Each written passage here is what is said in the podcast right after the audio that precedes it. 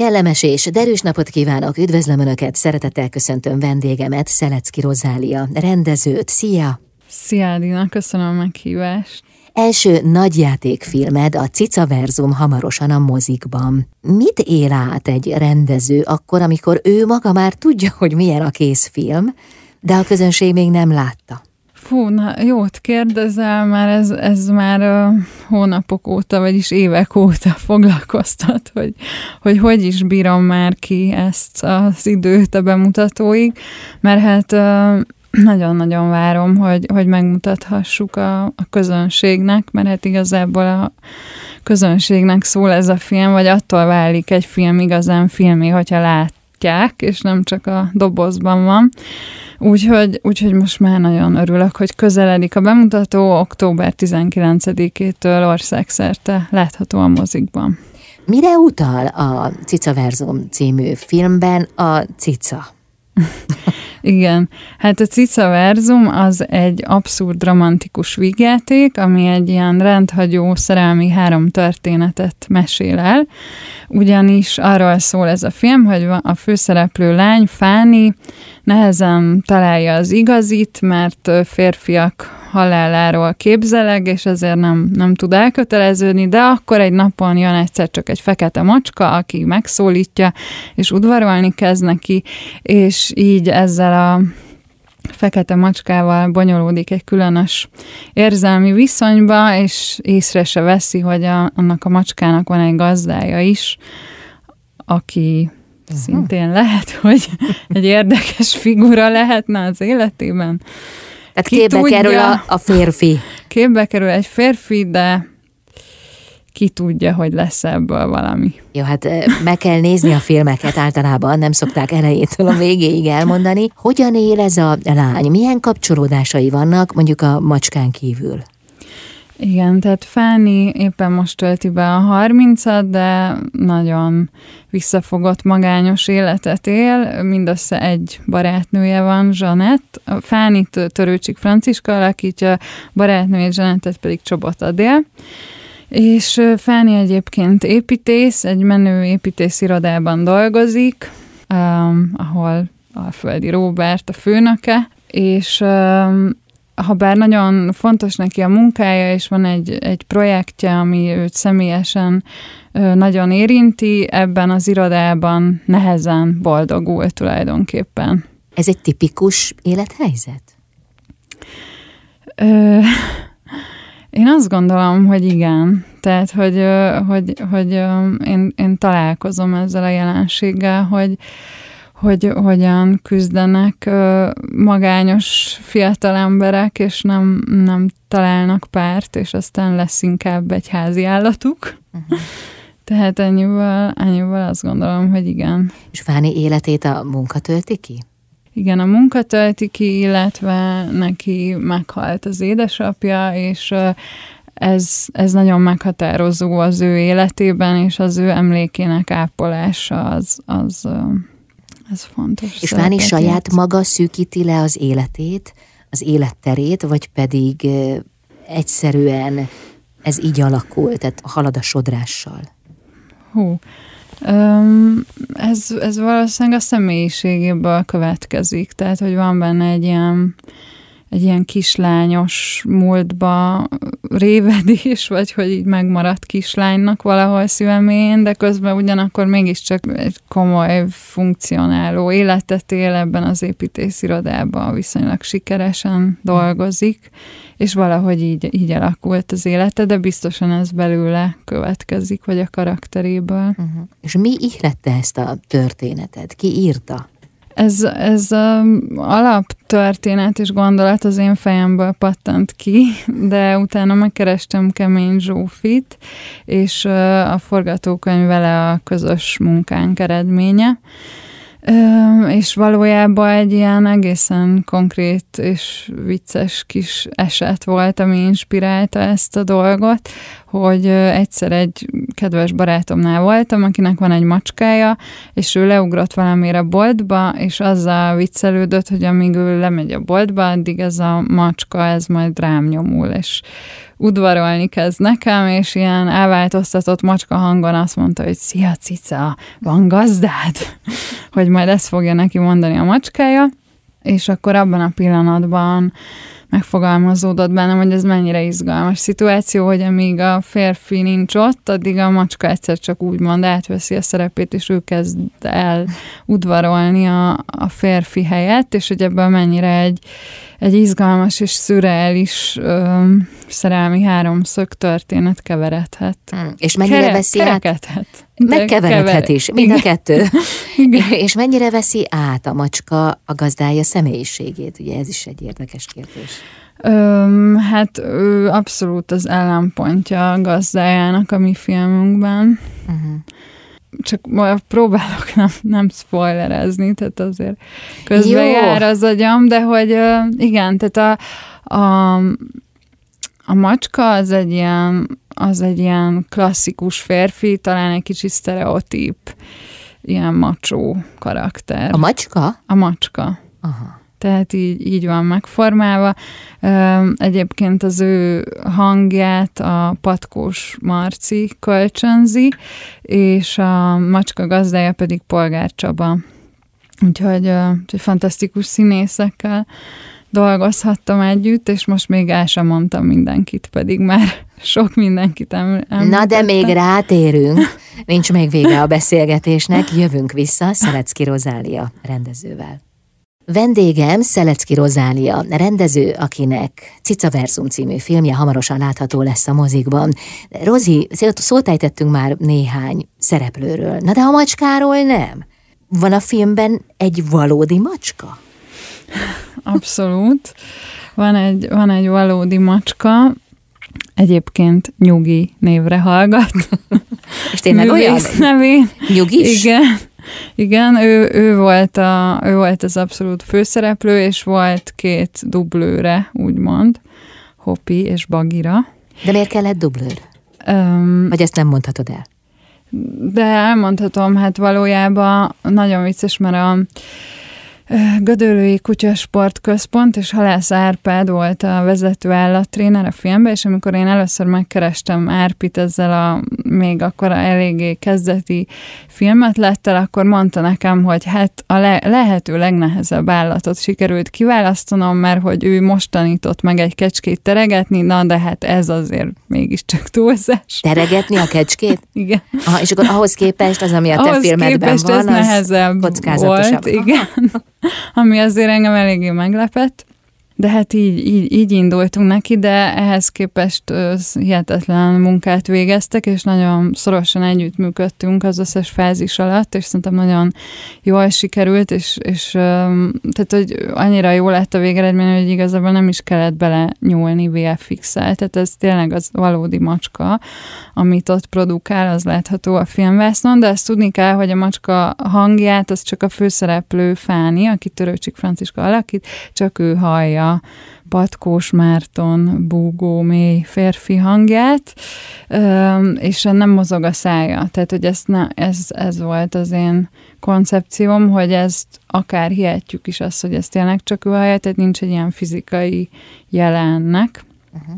Tehát beszélni nem tanították meg a macskákat. Pedig milyen jó lett volna. Igen de hogy minden esetre nehéz a, a macskákat trénelni, és, és limitált, hogy egy nap mondjuk hány órát tudnak dolgozni, úgymond, illetve így a természetükből adódóan különböző dolgokra alkalmasak, és ez volt az egyik cica az ilyen tehát ő volt a kaszkadőr, kb. És a, a, a főszereplő macska, a nyugi, ő meg ő volt az, aki nagyon nyugodtan tudott ülni, és az ő egyébként átható tekintete az, amit a legtöbbet látunk a filmben, és ezért ez így tökre mm, jól is sikerült, mert nem, nem, szerintem nem észrevehető, hogy hol van a dublőr, mert hogy mindig az ő arc közelét használjuk, tehát hogy ő a tulajdonképpen a fő művész. Aha, de a három macska három különböző személyiséget akar, ha jól értem? Igen. És ezt te is markánsan láttad? Tehát ez annyira megnyilvánult? Abszolút, mert Nyugi volt az, aki nagyon jól tudott egy helyben maradni, és hosszan akár egy irányba nézni. Áthatóan? Áthatóan. A Hopi, ő volt az, aki különböző ilyen mozg, mozgalmas trükköket tudott csinálni a mancsával, felugrott, leugrott, levert dolgokat. Ú, ez már szinte spoiler. És, um, és a Bagirának meg ilyen különös extra képességei vannak, úgy Aha. mondhatom. De akkor végül is nem te rendezted a macskákat, hanem a trénerek. Tehát nekik külön rendezőjük volt. Ö, hát... Ö, Vagy igen? nem én instruáltam szava, szavakkal a macskákat, de megbeszéltük, hogy, tehát, hogy elmondtam Árpéknak, hogy mit szeretnék látni, és ők továbbították a macskának, tehát végül is egy ilyen mediátoron keresztül. Igen. Aha, tehát egy ilyen tanácskozás volt akkor végül is a macskákkal. Ugye, mert ők voltak a végpont. Abszolút. Sokat Leg... beszélgettünk. És mit tudtál meg róluk? Fú, ezt nem akarom elmondani a rádióba. Legközelebb vállalkoznál újra olyan filmre, amelyben macska a főszereplő? Fú, vállalkoznék, de nem ilyen, ilyen mennyiségben. Tehát, hogy, hogy itt tényleg a tehát ugye az egyik legfontosabb szereplő volt a macska, és tehát nagyon sokat van ő a vásznon, és emiatt ez a forgatást is azért jelentősen meghatározta, vagy hát limitálta, de persze ennek is megvannak a szépségei. Tehát, hogy egy nagyon izgalmas projekt volt. Uh-huh. De ugyanakkor egy bizonytalan helyzet, hiszen a macska hát mégsem úgy reagál a te instrukcióidra, mint egy színész. Akár az is lehetett volna, hogy mondjuk nem tudja megcsinálni. Egyébként lehetett volna, tehát ugye ezen úgy előtt azért gondolkodtunk, hogy majd mi van, ha, ha nem. Ha nem, de hát, de hát annyira nem merült fel, mert, mert kiártunk, és követtük a mhm. tréninget, küldtek kis videókat, hogy az adott feladatokat hogy csinálják meg. Tehát, hogy tehát hogy azért lehetett számítani rá, de hát persze van egy, egy ilyen kiszámíthatatlanság-faktor.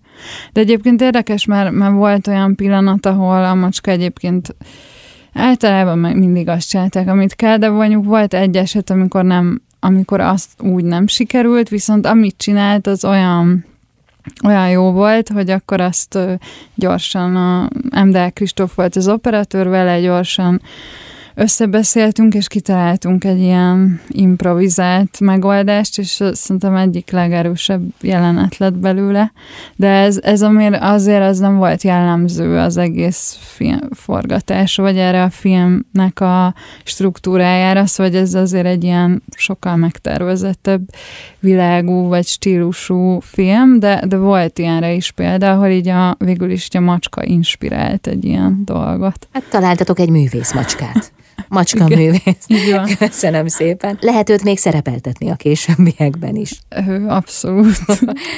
nő vagy művész úr?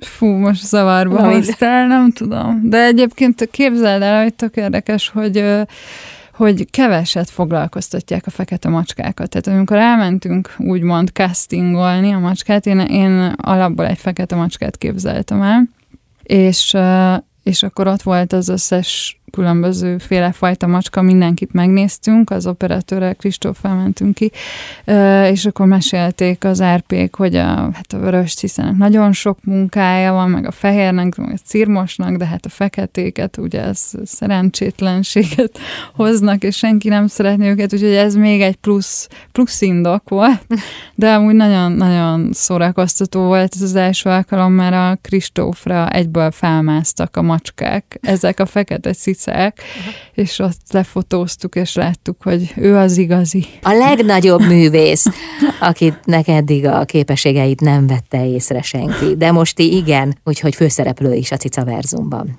Jövünk vissza Szelecki Rozália rendezővel. Vendégem Szelecki Rozi, rendező, akinek elkészült vadonatúj első nagyjátékfilmje, melynek címe Cica Verzum. Nem sokára a nagy közönség is megnézheti majd a mozikban ezt a filmet. Hogyan készültél a szereplő válogatásra, most a macskán kívül, mert ezt már megbeszéltük, tehát ugye rajta kívül is vannak még azért szereplők a filmben, akik közül néhányról már ejtettünk szót, de mi volt a te fejedben, mit kapcsoltál az egyes művészekhez, milyen képet, és mit szerettél volna tőlük látni a vásznon?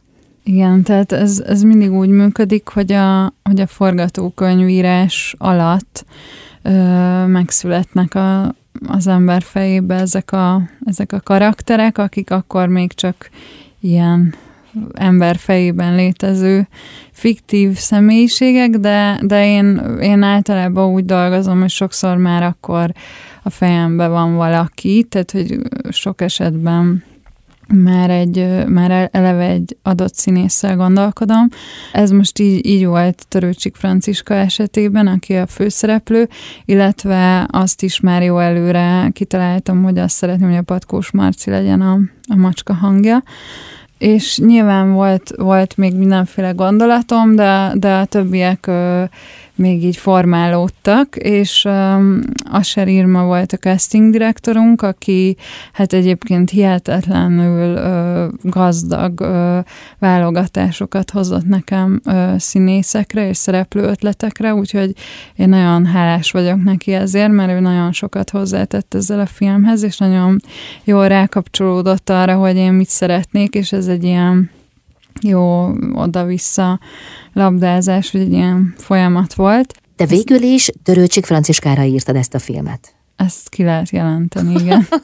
És mi volt az benne, amitől te úgy érezted, hogy az első nagyjátékfilmed főszerepében őt szeretnéd látni mindenképpen? Én korábban már dolgoztam vele a Rozgonyiné című vizsgafilmemben, ami egy aranyballadának a nagyon mai feldolgozása. Itt uh, nem a háborúba megy el Rozgonyini a férjével, hanem a legény búcsújába megy el a főlegényével. Ezt a, ezt a Színház és Filmművészeti Egyetemen csináltuk ezt a vizsgafilmet, és e, ekkor erre a szerepre Franciskát uh, kértem meg. Igazából, ami nekem a a, a lökést adta ebben az volt, hogy én láttam őt az Utas és Holdvilág című darabban, ami egy ilyen tepszínházas előadás a Vajdai Willi rendezésében, és ott úgy éreztem, hogy a Franciska valami egész más oldalát mutatja meg, mint amit én láttam tőle eddig filmszerepekben. Egyrészt az, hogy, hogy, hogy mennyi humora van, másrészt az, hogy mennyire egy ilyen erős karizmatikus karakter, és hogy valahogy azt éreztem, hogy, hogy több van benne, mint, ami, mint amit én, én láttam tőle. Úgyhogy követtem, és szerettem előtte is, de akkor valamit megláttam benne, és akkor igazából azóta tervezgettem, hogy majd egyszer csinálunk együtt egy nagy játékfilmet is, mert ez nagyon jól sikerült ez a közös munka, és nagyon jóba is lettünk, és így, így, így született meg ez a gondolat, hogy ezt a karaktert ő tudná jól eljátszani és az előzetes várakozásodnak megfelelt végül is a, az, ami történt, a megvalósítás? Abszolút, ez egy, ez egy fantasztikus közös munka volt, és én azt érzem, hogy ilyen nagyon gazdag a franciska játéka ebben a filmben, és nagyon-nagyon büszke vagyok rá, és erre a közös művünkre, úgymond, igen, ezt ki, ezt ki lehet jelenteni, hogy azt hiszem, hogy, hogy ez valami különleges, amit ő csinál ebben a filmben, és nagyon örülök, hogy én lehettem az, aki ad neki egy ilyen szerepet, ahol egy ilyen új oldalát tudja megmutatni. Az új oldal az az abszurdhoz kapcsolódik, vagy pedig a romantikus műfajhoz? Inkább az abszurdhoz és a, és a humorhoz. A filmben egyébként is erőteljesen jelen van a humor. Igen. Nem csak a macska miatt.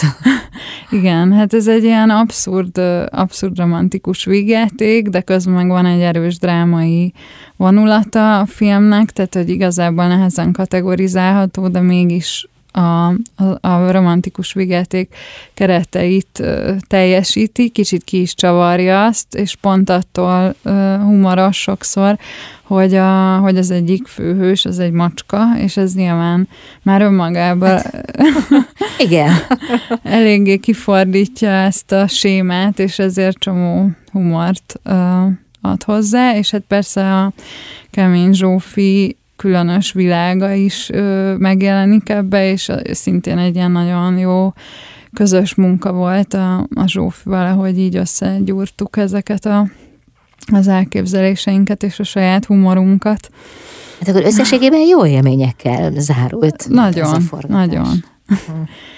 És ja igen, és hogy amit még el akartam mondani a casting kapcsán, hogy, hogy az is egy nagyon nagy dolog, hogy olyan legendás színészekkel dolgozhattam együtt, mint Udvaros Dorottya és Tordai Teri, mert őket még nem említettem, hiszen Udvaros Dorottya játsza a Fáni, azaz Törőcsik Franciska édesanyját, Teri pedig a nagymamáját.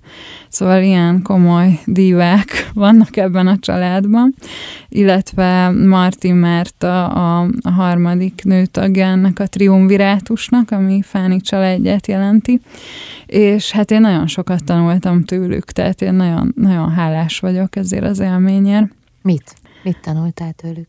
Mm, azt, a, azt a hihetetlen professzionális hozzáállást és, és, és alázatot, azt én nem, nem tapasztaltam fiatalabb színészeknél, az igazság. Tehát, hogy, hogy ők még egy másik iskolában tanultak, és és nagyon inspiráló volt. Nyilván nem csak ez, hanem az is, hogy, hogy mi, mi az, amit ők tudtak hozni, vagy hozzáadni, vagy ötleteket mondtak, így reagálva arra, hogy, hogy én elmondtam, hogy mit szeretnék, és arra, hogy ők mit hoztak. Tehát, hogy ez egy ilyen tök jó élmény volt.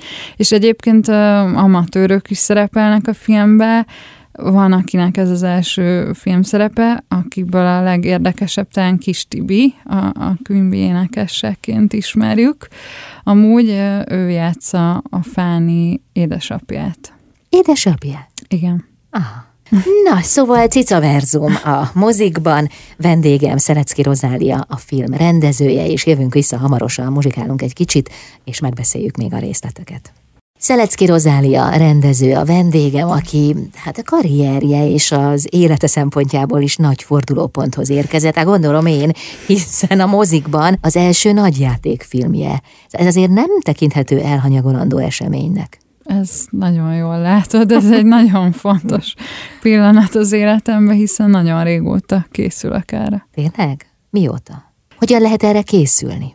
Hát valójában mindig is, vagy hát ilyen kamaszkoromtól kezdve arra vágytam, hogy egyszer filmrendező le- leszek, csak aztán egy ö, sikertelen felvételi után, amit az érettségi évében felvételiztem az egyetemre, akkor utána így el, el más irányt vettem, és nem, nem maradtam meg ennél, hogy tovább próbálkozzak, és akkor képzőművészet design területén dolgoztam. És Média az, design szakot végeztél, ugye? Igen, azt is, illetve Amsterdamban is éltem, és ott is dolgoztam.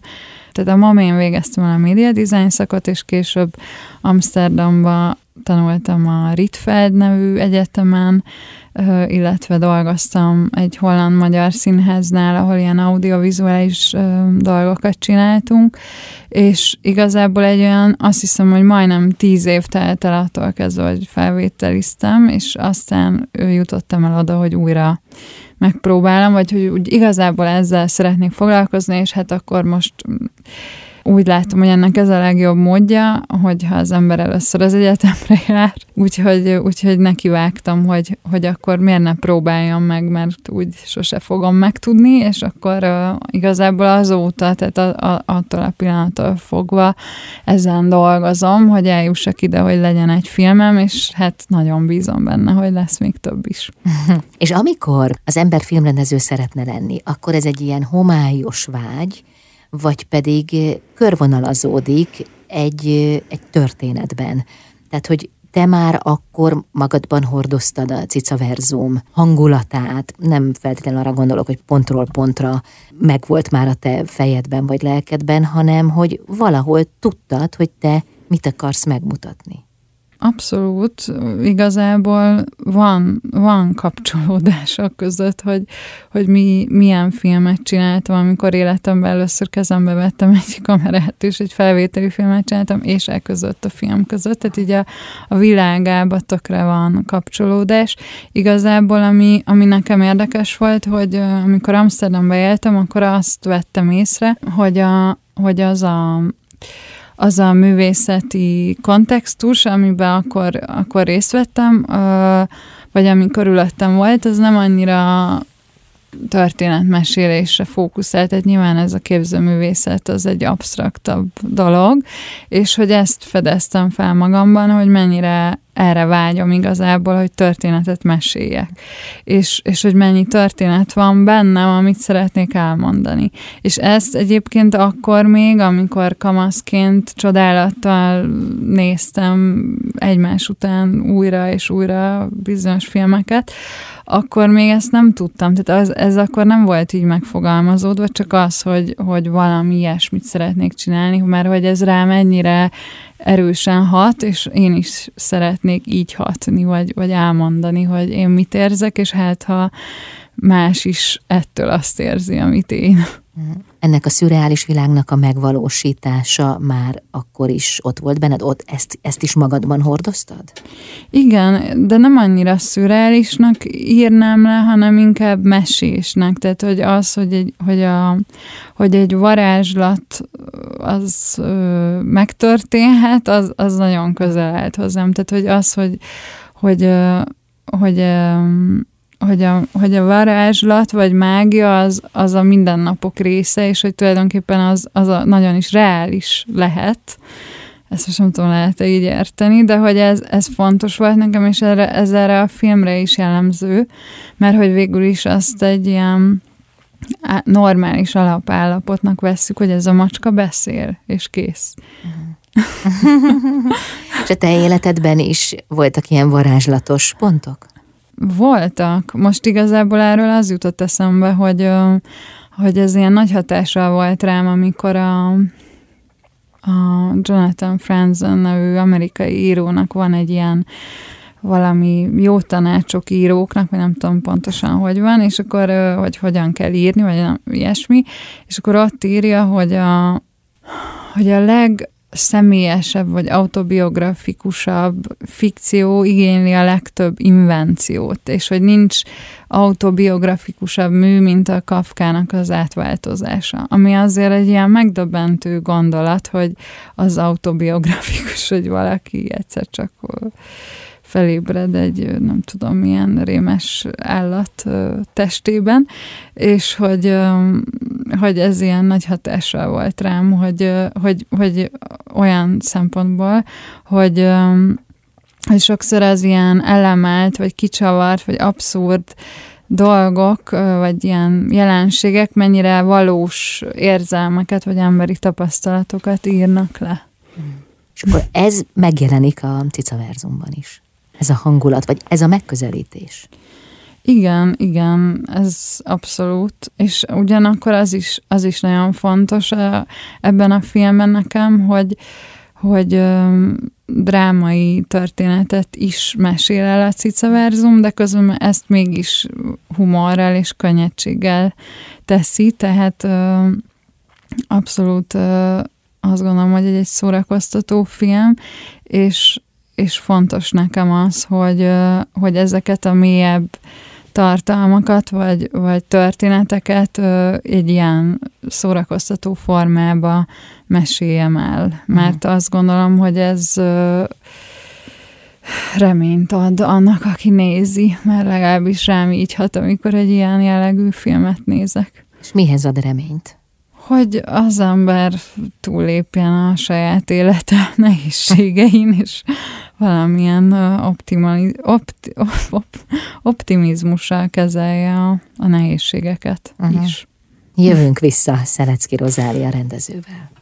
Vendégem Szelecki Rozália, rendező, akinek elkészült első nagyjátékfilmje Cica Verzum címmel. Rozi, korábban említetted, hogy a filmben szerepel a Quimby énekese is, Kis Tibi, de vajon a zenéje megjelenik-e? Hallható lesz-e, vagy legalábbis az a zenei világ, vagy hasonló, az átívele a filmem?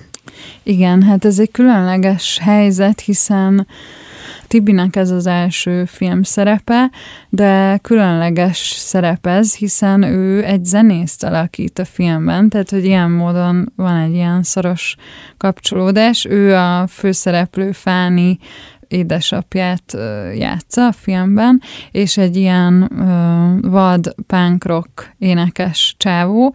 Nyilván van némi köze az életben, de hogy a valódi karakter, ezzel alapvetően azért ez egy fikció, és a, a zenei világa is, is azért elég más. A Quimby zenéje az nem szerepel a filmben, viszont van egy szám, amit, amit a Tibi énekel, és ez benne van a film hivatalos filmzenének a része, ami egy végül is a Fáni, Törőcsik Franciska édesapjának a fiktív zenekarának a zenéje ez Aha. a szám, és ez, ez megszólal a filmben. A zeneszerzőnk az Citrom Ádám volt, és ő írta ezt a zenét is, és a, a, a Tibi pedig énekelte, úgyhogy ez egy nagyon különleges különleges dal volt, és van még a filmben két nagyon különleges dal egyébként, tehát szerintem zenei szempontból is nagyon különleges film.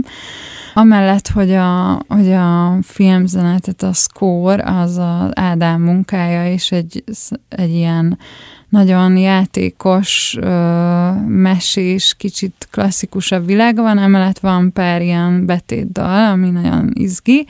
Ugyanis az hagyján, hogy Fáni apja egy punk rock énekes volt, de a macska viszont egy rapper. Az igen.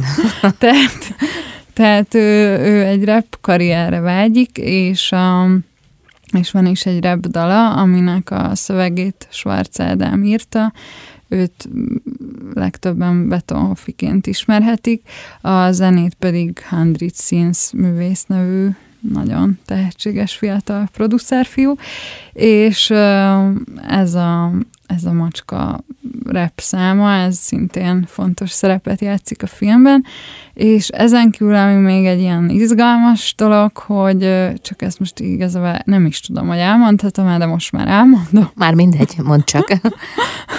hogy Csobot Adél, aki szintén egy fontos főszereplője a filmnek, ő elénekli a Miu Miu újságot. Uh-huh. Ez is megszólal. Csobot Adél, te korábban láttad az előző filmben, az Elakezekkel a papámtól című filmben, és onnan jött az ihlet, hogy esetleg nálad is szerepeljen, vagy pedig más egyéb szempont alapján gondoltál rá? Valójában őt az Asher Irma casting direktor javasolta erre a szerepre, és azt hiszem, hogy ha jól emlékszem, ez pont egy időben volt ezzel, hogy kijött ez a film, úgyhogy rögtön el is mentem megnézni, és ez megerősített abban, hogy, hogy a dél el tudná játszani ezt a szerepet, és ez egyébként Janett karaktere, ő egy influencer foglalkozását tekintve, és amúgy egy két gyerekes anyuka, aki otthon van, és, és az influencerkedéssel foglalkozik főállásba, illetve a barátnőjének, Fáninak a szerelmi életét próbálja menedzselni,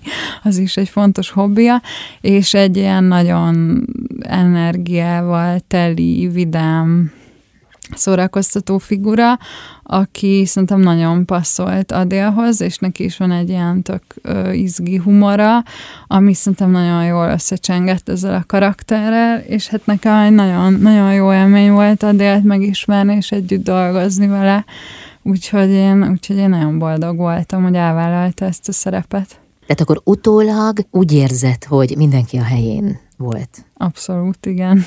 Hát ez már jó. Most már csak a közönségnek kell látni a filmet. Nagyon várom, hogy láthassák október 19-től országszerte a mozikban. Szelecki Rozália rendező, a vendégem. Jövünk mindjárt vissza. Szelecki Rozália rendező a vendégem, akinek új filmje, a Cica Verzum pillanatok múlva látható a mozikban. Rozi, az merült fel bennem, hogy könnyen lehet, hogy miközben készült ez a film, akár a forgatások során, akár csak még a forgatókönyv írás során, ugye Kemény Zsófi volt a te partnered ebben, akkor neked még lehettek olyan gondolataid, amik felülírták a korábbiakat? Tehát, hogy egy rendező bármeddig változtathat a film menetén? Tehát akár mondjuk akkor, amikor már ott vagy a forgatáson, és meggondolod magad mégsem úgy, mégis egy kicsit módosítasz rajta? Hát igen, erről valószínűleg megoszlanak a vélemények hogy... De ez van? Ez egy létező dolog? Szerintem ez egy létező dolog, és különböző módon csinálják ezt a rendezők, és valószínűleg különböző mértékben tolerálják ezt a stábtagok. Mert nyilván az van, hogy amikor már tehát, hogy egyik dolog épül a másikra, és hogyha egy valamit megváltoztatsz, akkor ahhoz több mindent is meg kell változtatni, de hát közben meg az egésznek ez a természetes része, tehát, hogy ez egy ilyen organikusan alakuló anyag, és hogy hogy szerintem az, tehát hogy én nekem az a tapasztalatom, hogy nekem legalábbis ez működik a legjobban, és én úgy látom, hogy, hogy általában ez működik, hogyha, hogyha eléggé megalapozottan ki van találva minden, és fel, fel, felkészült mindenki, akkor le, jó, könnyebb változtatni, mert akkor az nem jár áldozatokkal, és, és akkor már van mit megváltoztatni, vagy van mihez igazítani. És, és igazából a, a forgatás tehát maga az, ahol végül is minden eldől, és én nagyon szeretem azt, amikor a forgatáson van valami, ami egy improvizációt eredményez, tehát hogy ott van valami, amit, amit, amit előtte nem lehetett rá számítani, mert csak ott történik meg, és csak abban, tehát hogy ez valójában ez a szépsége szerintem, úgyhogy én, én, én élvezem azt, amikor olyankor, olyankor lehet egy kicsit változtatni, és az valami abszolút új dolgot szül. Ezt most nem, nem tudom, hogy, hogy kell valami konkrét példát hát mondanom. Hát én kíváncsi vagy... lennék rá, igen, hogy mi volt az a helyzet, amikor te változtatást kértél, illetve, hogy ehhez szükséges-e valamiféle bátorság, vagy fel kell vállalni a, a saját megváltozott álláspontodat, és könnyen lehet, hogy emiatt borul egy csomó minden. Igen, ez, ez abszolút így van. Én, én az, nekem az egy ilyen érdekes élmény, hogy hogy rendezőként az ember azt gondolja, hogy nem, nem tolerálható a, a bizonytalanság, és most uh, kezdek, tehát hogy kezdem azt gondolni, hogy, hogy hogy lehet, hogy az ennek a titka, hogy az ember felvállalja azt, hogy valamiben bizonytalan, és kész. Hát, hogy nem kell megjátszani a határozott, Igen. biztos kezű rendezőt, hiszen hát nem is nagyon... tudhatja a igen. Ez egy nagyon nehéz kérdés, és én ezzel, ezen sokat gondolkodtam. Szerint nekem az a tapasztalatom, hogy, mert én, én úgy működöm, hogy nekem elég határozott elképzeléseim vannak, de viszont van ö, egy részadó, tehát hogy egy másik, más részről pedig nagyon igényem van a közös gondolkodásra, és, ö, és nem szeretném pontosan meghatározni a, az alkotótársaimnak, hogy mit csináljanak, hanem nagyon élvezem azt, amikor én mondok valamit, és arról neki eszébe jut valami, és arról nekem, tehát hogy ez egy ilyen, ez egy ilyen abszolút csapatmunka, de hogy ugyanakkor mégis a rendező az, aki, aki kimondja az utolsó szót, és, és, és, és akkor ebben vannak ilyen érzékeny helyzetek, amikor ezt kezelni kell, és, ez az első filmem, úgyhogy valószínűleg ki lehet jelenteni, hogy ezt, ezt én is tanulom, de, de hogy ez, ez a gondolat, hogy, hogy néha fel lehet azt vállalni, hogy, hogy valamit nem tudok, és azt mondjuk viszont felkértem azt az embert, akiről tudom, hogy a lehető legjobban fogja tudni azt megválaszolni. Tehát, hogy én most nem tudom eldönteni, hogy kék vagy zöld legyen a papucsa a szereplőnek, de mélységesen megbízom Szlávik Juli helmeztervezőbe, úgyhogy én neki delegálom ezt a feladatot, hogy mondja meg, hogy kék vagy zöld legyen a papucsa, és ez így teljesen rendben van, tehát ezzel végül is én elvégeztem a feladatomat. Milyen a film látványvilága, hangulata? Ennek a filmnek nagyon, nagyon fontos része a, a látványvilága és a különleges, mesés, varázslatos hangulata, úgyhogy biztos nem véletlenül mondtam példának Szávik Júli elmesztervezőt, mert ő is nagyon sokat hozzátett ehhez, és Páter Speró művész néven ismerjük Verebes Zoli látványtervezőt, ő volt a film látványtervezője, és ők ketten nagyon fantasztikusan együtt működve velünk a, a Kristóffal, az operatőre, MD Kristóf, illetve velem kialakítottunk egy, egy olyan vizuális világot, ami nagyon jól leképezi a, a főszereplő elvarázsolt világát, és ebbe igazából az igazi kihívás az volt, hogy ez egy kis költségvetésű film, az inkubátor programban készült, és azért ez nagyon, nagyon limitálja a lehetőségeket pont a, a látvány terén, úgyhogy itt ilyen nagyon kreatív megoldások kellettek, és, és szerintem ez, ezek voltak. Ez megvalósult. Ez megvalósult. A varázslatos mesés világ. Ez tehát körül lengi a Cica Verzum című filmet. Ez nagyon emblematikus egy filmnél, nem? Tehát, hogy mi az a képi világ, ami azonnal megjelenik, mert azt viszi haza a néző. Igen, és én azt gondolom, hogy, hogy ez annyira fontos, még akkor is, hogyha valaki, vagy lehet, hogy egy, egy átlag néző, hogyha lehet ilyet mondani, nem veszi mondjuk észre így a részleteit, de, de az élményt az nagyon is észreveszi, és azért ez, ez nekem nagyon fontos a minden ilyen apró részletre való odafigyelés, mert úgy gondolom, hogy, hogy ez, ezek tehát, hogy ezek formai dolgok, amik végül is azt segítik, hogy a történetet átadjuk. Uh-huh. Köszönöm szépen. Szelecki Rozália, rendező a vendégem. Jövünk vissza. Vendégem Szelecki Rozália, rendező, akinek elkészült új, első nagyjátékfilmje Cica Verzum címmel. Rozi, ez a film mennyiben képezi le a mai párkapcsolatokat? Annyiban biztos, hogy leképezi, hogy itt a főszereplőnk az végül is egy macskával jár, mert ez egy plátói kapcsolat, de mégiscsak úgy, úgy gondolja, hogy vele jár, vagy hát a macska is ezt várja el tőle. És ez a, ez a kapcsolat, ez igazából egy menekülés a valóság elől, tehát, hogy ő a férfi helyett a macskáját választja, mert igazából ide, ide tud menekülni, mert nem bír szembenézni a saját elfolytásaival és a múltbeli traumájával, amit nem tud feldolgozni, és, és tulajdonképpen ezért, ezért menekül ide. És azt gondolom, hogy ennek nagyon is van aktualitása, mert, mert nagyon, mert igazából ezt csak így olvasom, hogy, hogy fiatalok, mert ez a tényleg ilyen 20 éves korosztály mennyire nehezen talál párt, vagy, vagy, vagy választja inkább azt, hogy nem is keres és, és az is nagyon érdekes, amit így a környezetemben tapasztalok, hogy embereknek nem gyereke lesz, hanem házi állata. Szóval, hogy a, ami valahogy így úgy érzem én, mert hogy imádom a házi állatokat, de, de valahogy mégis érzek benne egy ilyen elkerülését egy, egy ilyen nehezebb projektnek, vagy egy szembenézésnek, és hogy, és hogy végül is ez a főszereplőben is ez a dolog, tehát hogy az ő történetében is ez jelenik meg, egy ilyen kicsit fiktív, vicces, elrajzolt módon. Mhm. Korábban milyen párkapcsolatai voltak Fáninak?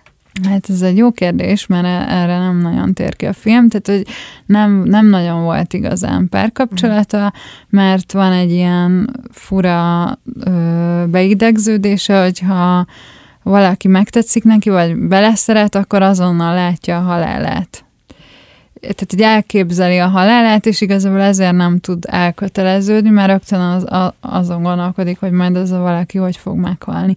Tehát ő igazából egy ilyen mm, súlyosan elköteleződés fóbiája van, de ennek van egy komoly oka. Uh-huh. És, és hát végül is így ez a, a pszichológiai háttere ennek a sztorinak, és, és az is nagyon érdekes, és ezt, ezt alátámasztották, amit így utána olvastunk a Kemény Zsófi forgatókönyvíró társammal a témába, témának, hogy hogy sokszor azok a, az emberek, akiket valamilyen ilyen sérülés ér, és emiatt mondjuk helytelenül, de magukat okolják, vagy nem tudják ezt feldolgozni, azok sokszor esnek prédájává egy bántalmazó személyiségnek, mert maguktól is magukat okolják, és ezért egy ilyen tulajdonképp könnyű prédává válnak, egy, és egy ilyen manipulációnak uh-huh. bedőlnek, és hát itt a filmben végül is ez is, ez is megjelenik. Én kifejezetten azt olvastam, hogy a narcisztikus karakter is megjelenik benne.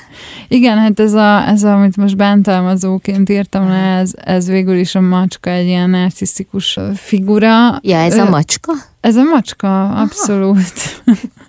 Ezzel most nem árultál el valami súlyos titkot a filmről?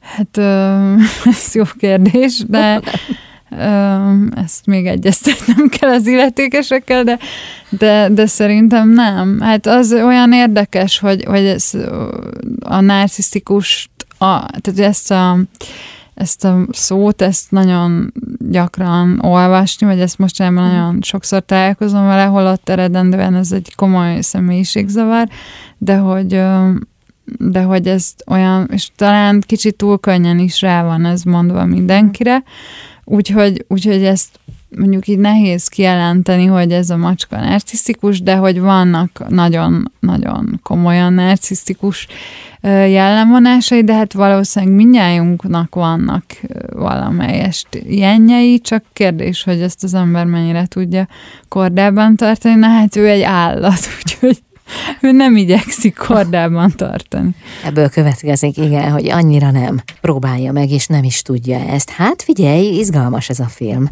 De hát nem mondhatjuk el az egész történetet, nem is célunk, a moziban látható.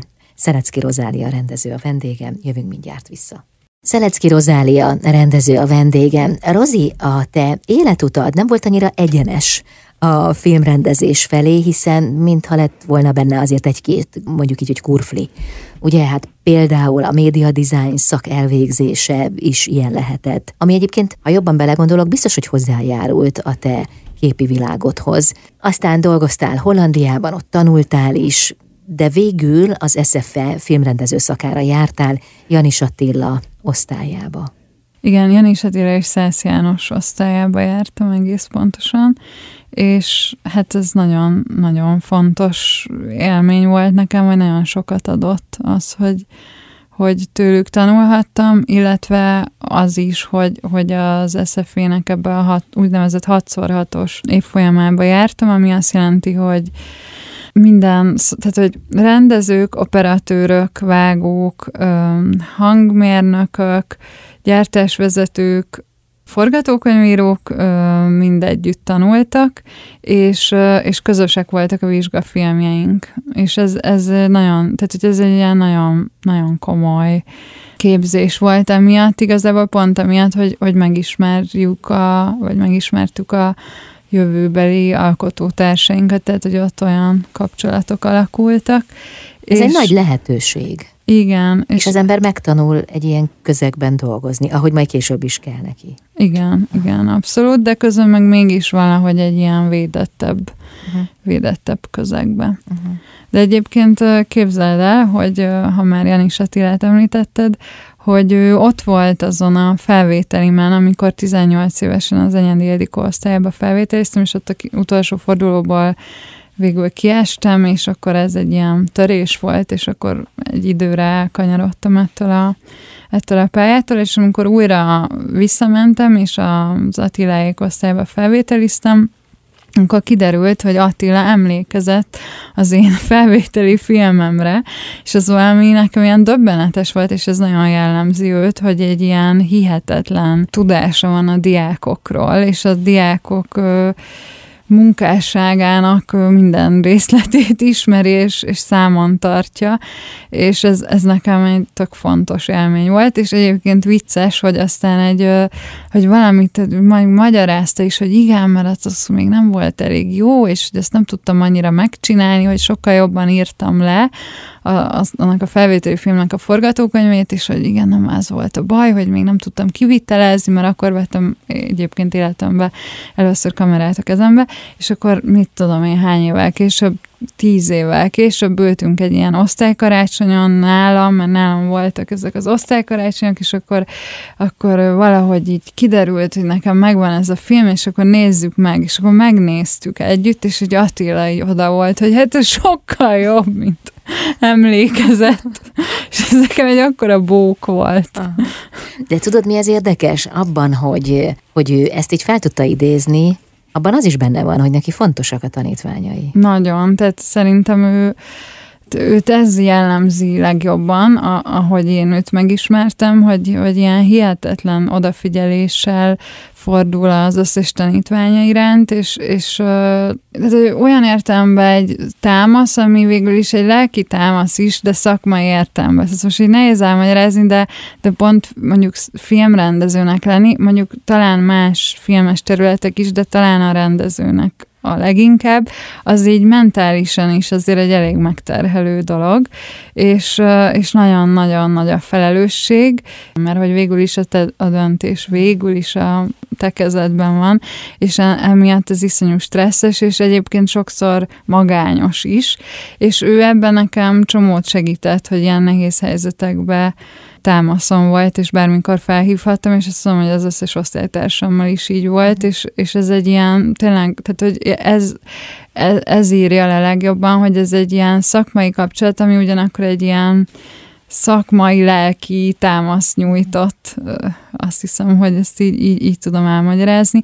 És egyébként e, ezt a filmet is megosztottam vele, és voltak pontok, amikor kikértem a véleményét, és az, és az sokszor olyan, olyan is volt, hogy mit tudom én, egy ilyen emberileg nehéz helyzetet leírtam neki valami, nem tudom, munkatársammal, és akkor mindig nagyon jó tanácsot tudott adni, de már önmagában az, hogy, hogy meghallgatja, és tudja, hogy ez milyen fontos, hogy ezekről, ezekről beszélünk, már az is sokat segít. Hmm.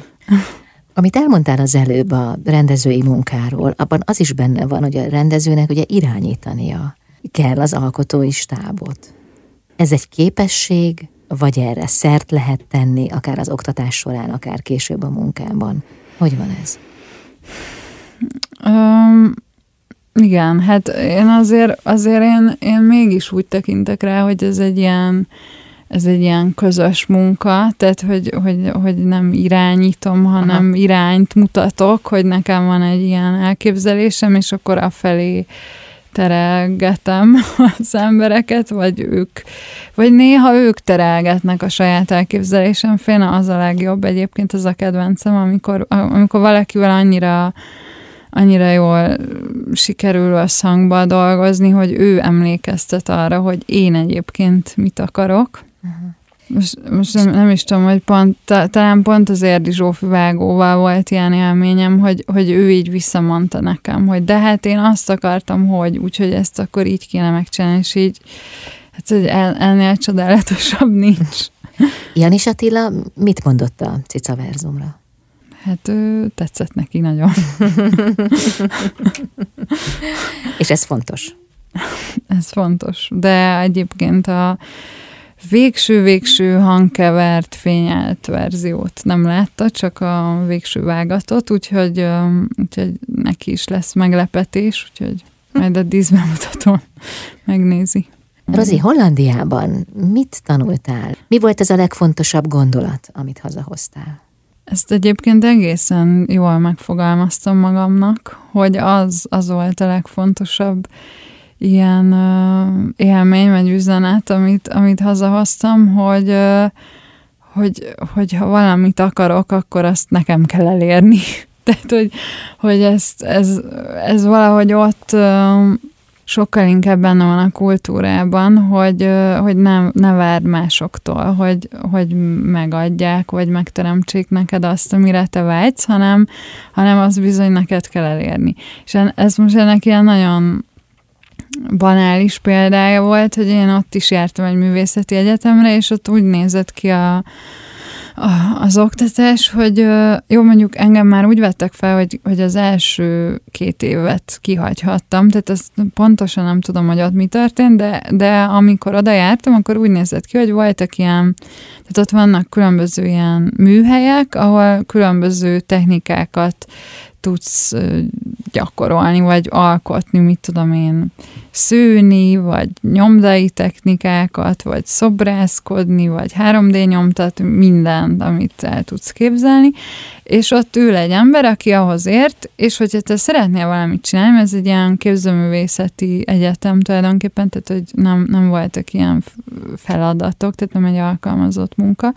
Tehát, hogyha te szeretnél valamit csinálni, akkor menj oda a tanárhoz, és kérdezd meg, hogy az hogy kell, és akkor majd ő elmondja, és akkor meg tudod csinálni. Tehát olyan nem volt, hogy akkor oda leültünk, és akkor elmondták, hogy akkor itt ezt a programot így kell kezelni, hogy nyom meg ezt a gombot, és utána meg azt a gombot, hanem hogy te, neked van egy elképzelésed, hogy hogy, hogy most egy rádió interjút akarsz felvenni, akkor most ahhoz melyik gombot kell megnyomnom, mondja meg nekem tanár úr, és akkor megmondta. Aha, tehát, hogy járt ki, hogy járd végig azt az utat, amíg a Igen, tehát, hogy, és emiatt nagyon praktikus is volt végül is ez a képzés, tehát, hogy azt tanultad meg, amire szükséged volt, és a gyakorlatban jobban megtanulja az ember, meg kénytelen. De mm. hogy, de hogy azért az egésznek volt egy ilyen, tehát annak az egész élménynek számomra volt egy ilyen része, hogy nehéz volt. Tehát, hogy nyilván, ha az ember elmegy külföldre, akkor ott alapvetően nehéz,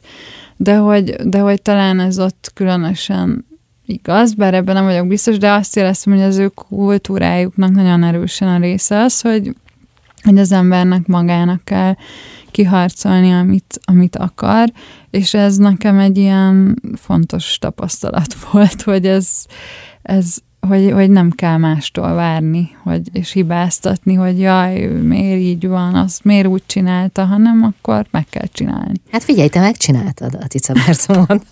Minek örülnél, ha a nézők hogyan hagynák el a mozitermet? Hát nekem a legnagyobb vágyam az, hogy sírjanak és nevessenek. Egyszerre? Hát egymás után. ja, jó. Ez... És esetleg egyszerre is lehet. Az ha valaki legjobb. tud olyat, egyébként lehet. Lehet. Abszolút. Ezt kívánom. Jó? Köszönöm. Legyen sok ilyen néződ. Köszönöm, és köszönöm a meghívást, és, és köszönöm a hallgatóknak, hogy beavathattam ezekbe a furcsa kulisszatitkokba őket. Köszönöm, hogy jöttél. Szelecki Rozália filmrendező volt a vendégen, én ezzel búcsúzom is, Bálint Edinát hallották viszont hallásra.